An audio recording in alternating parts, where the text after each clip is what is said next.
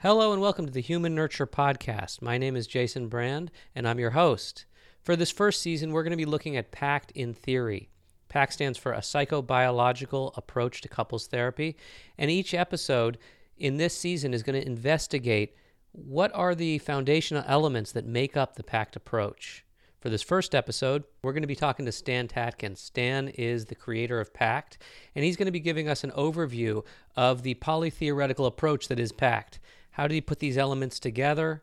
How they fit together, how it all revolves around this idea of secure functioning, and how it plays out in our work with couples. The episode also looks at how Stan approaches research and how he stays active and excited in his own learning process.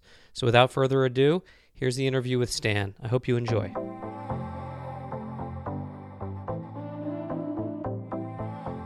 Welcome, Stan Tatkin. It's great to have you here. And um, and I, today we're going to start with uh, a little introduction to the PACT Special Topics podcast. Uh, and I'm going to ask Stan just a little bit. The just the podcast itself grows out of the uh, a, a, need that I saw for an accessible way for people who are learning PACT to be able to sort of very quickly go somewhere and get resources based on the different ideas that come up in the training. Um, and so the idea would be that this is an accessible and relatable way to access the training. And um, and I thought where I would begin with is um, is where the level one manual begins, which is sort of laying out what is the founda- what are the foundational elements of PACT. Um, and so I I you in the beginning in, in the level one manual you described pact as being built on the shoulders of many great clinicians right yes. and um, i just want you to talk about the process of choosing those clinicians and and why you chose to set it up as something you know where you were very explicit about it's based on these ideas well actually it, it, it, i mean when i say uh, great clinicians great writers great thinkers going all the way back to freud um, you know, uh, people like uh, um, uh, Donald Winnicott, Ronald Fairbairn, uh, uh, Heinz Kohut, uh, um, you know, Kernberg, Rinsley, Michael Rinsley, and so on. Um, I mean, these are people that I've been big fans of. Margaret Mahler, people have been big fans of in the psychoanalytic world, mm-hmm. and some of these people are you know, uh, object relations, American object relations, uh, British object relations, and I was trained in American object relations, uh, which is you know leaning a little towards ego psychology, and so that has been foundational in my life. And there's a lot of uh, in PACT, there's a lot of psychoanalytic theory, uh, but I was also trained in uh, strategic and structural family systems uh, actually that first. And so mm-hmm. uh, there's a lot of uh, Salvador Minuchin uh, here. we look at the this you know the the, the structural uh, uh, organization of the couple coming first, of being the roof of the house, of being governors. that's very Minuchin. you know that there's a uh, a uh, this hierarchical structure in the family system is really very important. Uh, the strategic world uh, comes from people like uh, Jay Haley and Peggy Papp and um, uh, and the Milan Group. there's so many things in our work that draws from them directly and indirectly. For instance, the Milan Group um, circular questioning. That's cross questioning, cross commenting. Mm-hmm. Um, and then we get also into uh, Wilfred Bion and Tavistock. Going down the middle uh, is uh, drawn from the Tavistock method. Um, then there is uh, the, the, neuroscience piece, um, and uh, Allan Schore was uh, was my mentor for many years, still is. Um, and uh, along with Allan, um, uh, you know, th- th- there's, you know, uh, Ledoux, um, there's a lake, a late uh, Jaak Um, there's, uh, you know, people in, in uh, you know, more people than I can I can say that have influenced me over the years that I have read and listened to. Um, like people know I'm a fanboy of Robert Sapolsky, hmm. and so people like uh, like uh, those people in the neuroscience group, uh, Stephen Porges, who continues to be uh, a friend and mentor. Um, so I have great admiration for these people. Um, the the late uh, James Masterson, uh, you know, really taught me how to be disciplined and to work with disorders of the self. And uh, I owe a great deal to him. Uh, I definitely stand on his shoulders. He's a huge influencer uh, for me. But so was my so was my Gestalt teacher. Uh, so so were my um, and I'm going to forget their names now.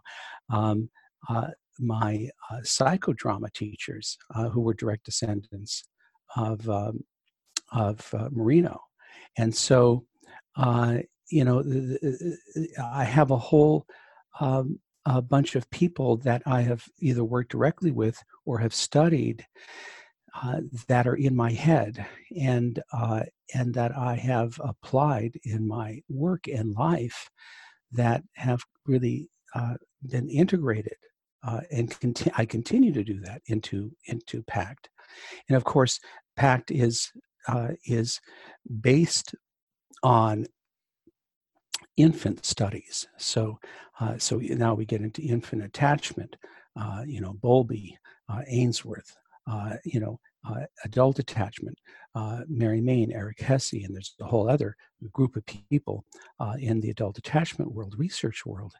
But studying babies, studying the strange situation, and uh, and then the AAI has given me, uh, you know, a, a, wide range of understanding about the attachment system. I would say, especially studying babies and uh, babies with their caregivers. That has probably been the strongest impact on me. Uh, the Watch, Wait, and Wonder program at the Hincks Institute in Toronto made a huge impact on me. Uh, that you could treat uh, uh, mother infant pairs or father infant pairs for eight weeks and make dramatic changes in, in the developmental trajectory of a child, um, that's made huge impacts on me. And so, uh, all, all of this, I think, combines, um, even though we, we have these uh, a polytheoretical approach that, uh, on one level, combines developmental neuroscience with arousal regulation theory and attachment um, what really grounds PACT is its emphasis on social justice theory mm-hmm. and the idea that couples must have a, uh, a sense of purpose, sense of meaning, uh, a shared uh, vision, a shared mythology uh, for why they are together above and beyond uh, ephemeral and changeable uh, you know elements such as love romantic love attraction uh, common interests right? All of these things uh, are not um, are, are, not stable over time but what is more stable uh, is a sense of purpose a purpose centered principle centered relationship um, that is uh, grounded in survival that uh, together we survive and thrive, or together we fail and vanish, right? So uh, this this you know grounds everything into what we're calling secure functioning, a uh, uh, basically regardless of who you are, regardless of your background, regardless of your uh, whatever uh, abilities and deficits you have, um, uh, you can be in a secure functioning relationship because it's based on agreements it's based on a realization that uh, uh, relationships grounded in survival isn't a luxury it's a necessity that this is how we protect each other this is how we allow each other to be fully resourced to do other things including allow development to move forward. Uh, it is uh, an ecosystem uh, where partners are mutual stakeholders in creating an environment that makes the relationship easy because they say so, fully supportive, free of existential concerns, um, uh, absolutely safe and secure because they ensure it. Um, that creates an environment for many, many things to happen, uh, including longevity, uh, physical and mental health, mm-hmm. happiness. This, based on research, we know uh, is uh, is um, elemental and uh, vital for the survival of the human organism. That we have a at least one secure relationship where we absolutely can depend on another person and that's reciprocated. We can depend on them for our life. Um, th- that is so fundamental to physical uh, and emotional health. So, you know, uh, there's a philosophy behind pact. It's not simply all of these stray elements that are coming together. Um, we're basically taking and continually growing to take what we think works in the clinical situation in order to create secure functioning couples, in order to, to do whatever we can to take couples where they are and move them towards secure functioning. That's our goal and we don't have a lot of time to do it. Mm-hmm. Therefore, we're we're sculpting and trimming and organizing the therapy to put pressure on them and to expect them to be secure functioning because uh, there are so many life consequences to being insecure functioning, including, as I said, uh, you know, this matter of physical health. Mm-hmm. Um, and so that, in a nutshell, is is really is really PACT. Uh, it's a philosophy, an idea based on on uh, research and science, and the idea that uh, that uh, the human condition is such uh, that uh, in order for us to to be able to get along as separate individuals, we have to have agreements, guardrails, um, principles that protect us from each other. Otherwise, we perish and we do terrible things to each other. Great. Yeah, no, and that makes a lot of sense. I think as you're talking, what's becoming clear. So, so as I've been studying these different elements and looking into them, one challenge I, that happens is that you have to hold on to the element, you have to hold on to Masterson's theories, and you have to apply it to PACT. Yes. And so you have to be, you have to have your feet sort of in two buckets, and it's hard enough to follow the theories often and then to link it back up. Can you talk a little bit about that sort of um, the learning curve for for trainees or students as we're as we're going about learning this? The learning curve is sharp. Um, it isn't like learning other methods, other approaches to couple therapy, because there are so many moving parts and it's polytheoretical. That uh, that uh, it requires an ever growing fund of knowledge, which, by the way, makes the work more and more enjoyable. The more I learn, the more fun this, the work is. The more I learn about the human condition through other other areas of study like zoology, right? Um, through uh, studying magicians, uh, through uh, you know even uh, people who are con men, con women, to study uh, uh, astronomy. You know, there. You know, as clinicians, I think uh, we get too focused on psychological theory, and we go from this practice, this you know, teacher to that teacher, basically uh, over focused on technique and uh, and and, and, certain ways of working with individuals and couples and families that we forget that so much of our capacity to understand the human condition comes from studying things outside of the human realm, and uh, and that comes to bear in our our understanding. Just like Jungians uh, are lauded for understanding literature and mythology. Um, uh, and history and uh, and dreams. Mm-hmm. Uh, you know th- that there's so many things that come to uh, that that come into understanding human suffering and human happiness uh, in the human psyche, and so uh, pact is an ever expanding um, you know sense of university of learning, um, but always focused on the goal, which is we are uh, we are creating that is safe and secure, that can stand the test of time, and that can tolerate uh, as much load bearing that life can throw at it without dissolving, without fragmenting, without uh, perishing, right? And so, so, so all of these ideas are in service with the big idea, um, a purpose-centered uh, uh, relationship that's based on a shared vision, shared mythology, uh, shared purpose, shared, shared meaning. Hmm. A reason for being um, that grounds people in such a way that they don't couples don't need to know this stuff. Uh, therapists do.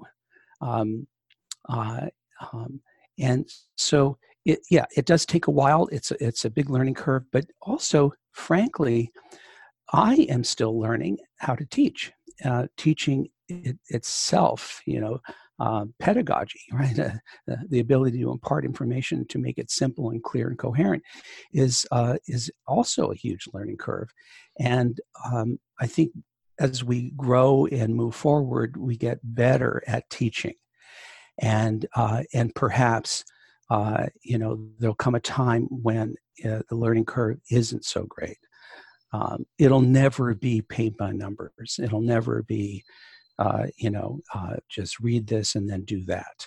Um, there is a a certain amount of practice and growth and and uh, and expansion in the PACT clinician that must be there in order to uh, you know one of our sayings in PACT is you know uh, to move the field forward mm-hmm. um, that we're we're not resting on our laurels. We're constantly um, recreating and editing trimming adding things to PACT according to what is effective and what may be not so effective. Mm-hmm. and that's a constant process. Now, when you when you come across a new theory um, or you come across a new idea, and you know whether it's in with whether it's uh, a, a, psychology theory or not, are you, is this an active process to you? Do you do you sit down and you go, oh yeah, let me think how this applies to PACT. Let me let me let me put my mind on this. Absolutely. As I as I scan research, as I look and I read and I listen, my, you know, because I am I am focused in in the area I, I tend to be focused uh, uh, with couples. Uh, I'm always uh, uh, listening for what could enhance, what could add to, what could uh, clarify what we're doing, what could alter it in a way that would benefit the work.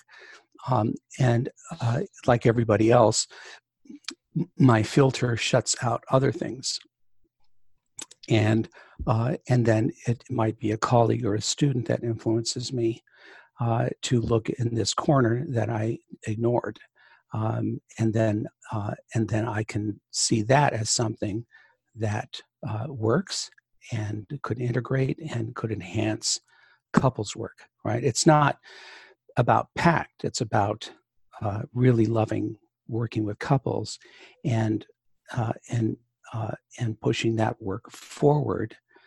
Um, and PACT is really just an amalgam of uh, different ways of working with a centralized idea and a focus and a goal, right? And chicken, um, chicken or egg question here. I mean, which did you say? I want to research how to really work well with couples and so I'm going to go out and put these pieces together. Oh, I think I need Morita and Naikan here. Oh, I think I need this here. Did it happen that way, or did it just happen organically, or both? It happened organically. Uh, it was, uh, you know, like everybody else. I learned this and I learned that and I learned this and I learned that and it was all over the place and nothing nothing cohered and uh, I didn't know what I was going to do. Um, and and there, there, was a time in my life when I had a study group called the Calabasas Study Group, um, uh, because I was inspired by Allan Schore's study group that I was uh, involved in. Uh, that I wanted one of my own where we would uh, read, research, focus, talk, uh, and it would be continual learning. And something clicked for me because I was in two of my own study groups, Allan's and then a self run or a peer group. And something clicked. Um, and it was the idea uh, people can't see this but you know taking my hands and crossing them over that people are in each other's care not their own care. And this came from uh, uh, the idea of interactive regulation that uh, couple therapy had it wrong uh, that uh, that partners are an interactive regulatory team and the degree to which they succeed or fail is the degree to which uh, to, uh, uh, depends on their agree, their ability to be that regulatory team, being able to regulate states um, of excitement and, and stress and distress. Uh, and so it occurred to me that they're in each other's care, not their own. And that movement, that idea is what set everything off in my head. And then I just couldn't stop uh, things just kept just clicking with mm-hmm. with me. Suddenly, um, suddenly, uh, analytic work, Gestalt, psychodrama, uh, Japanese forms of psychotherapy. You just mentioned that was David K. Reynolds, another another mentor of mine, uh, Morita and Naikan, and uh, you know, and then uh, Jeff Zeig's uh, work at the Ericksonian Foundation of uh, trance work. Uh, that came into play. Mm. Uh, and mm. everything started to come together, but it still hadn't coalesced.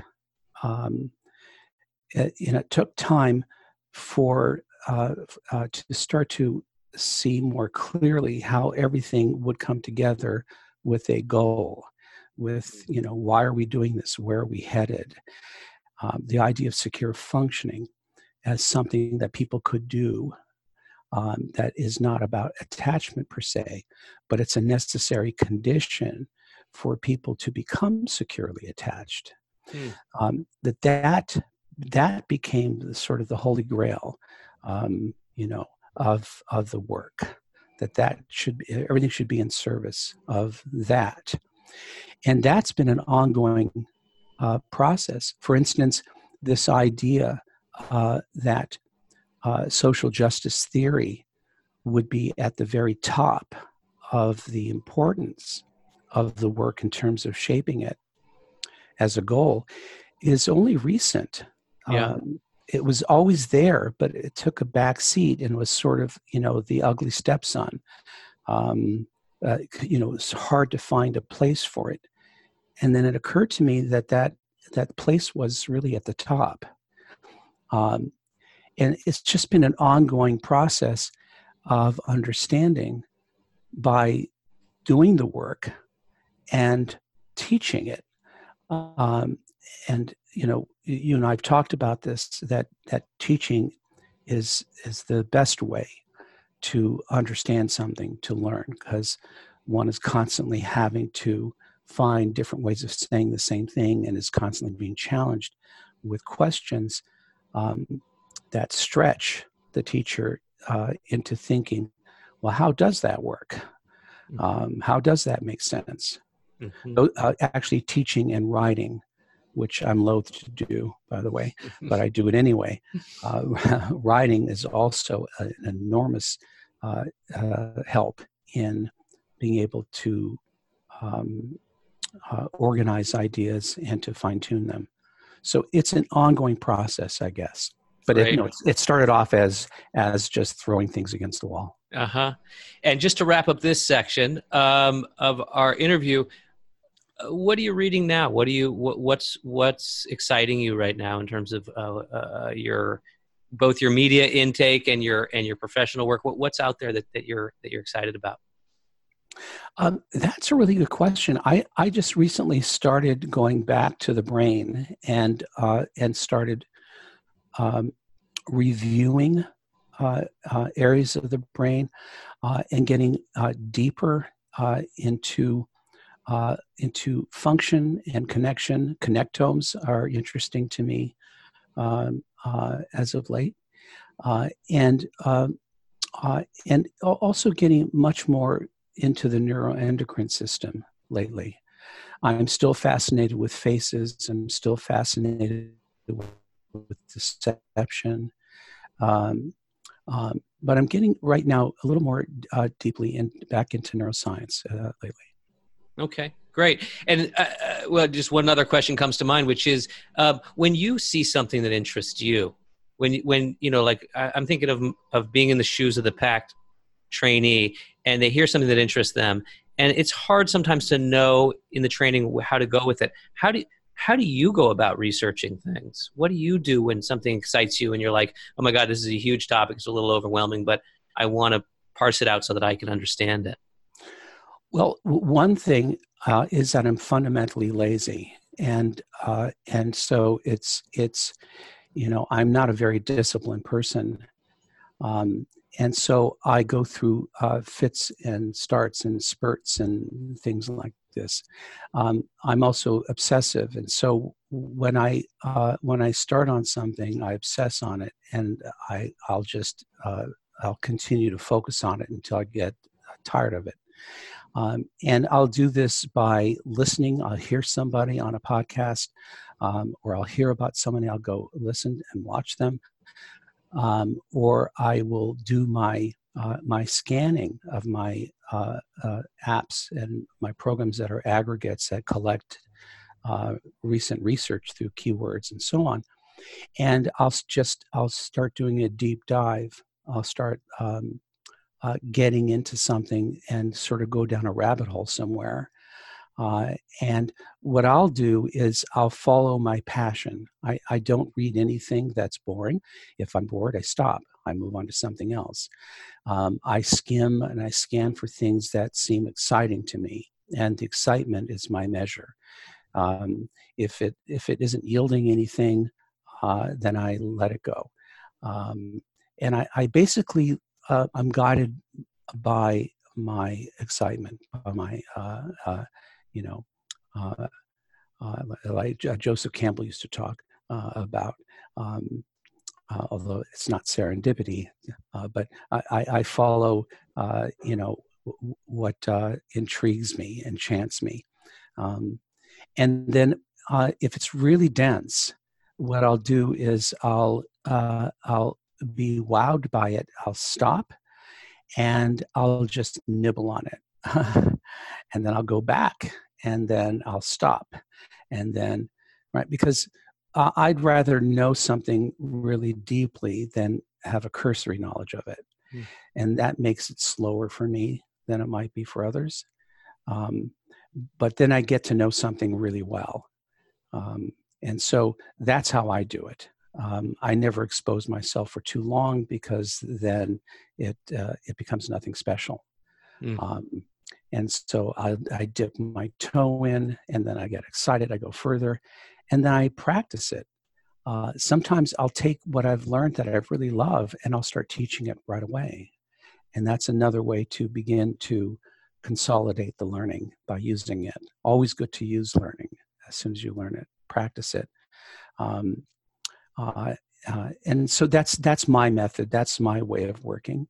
Um, uh, Schore taught me a great deal of how to uh, look at dense material, how to look at uh, research and um, uh, quickly and to see uh, what I want and what I don't want.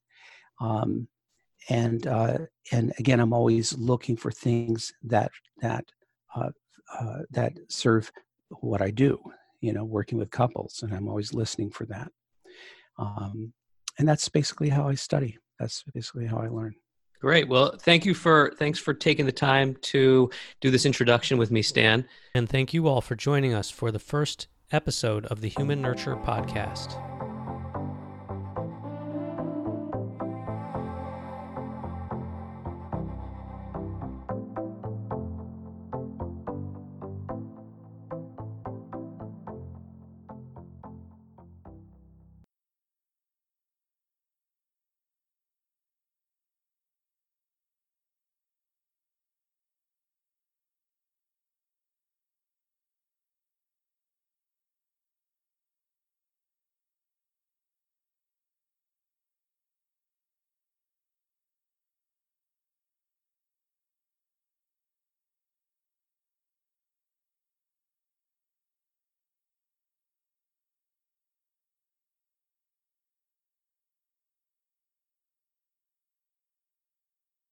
And thank you all for joining us for the first episode of the Human Nurture Podcast.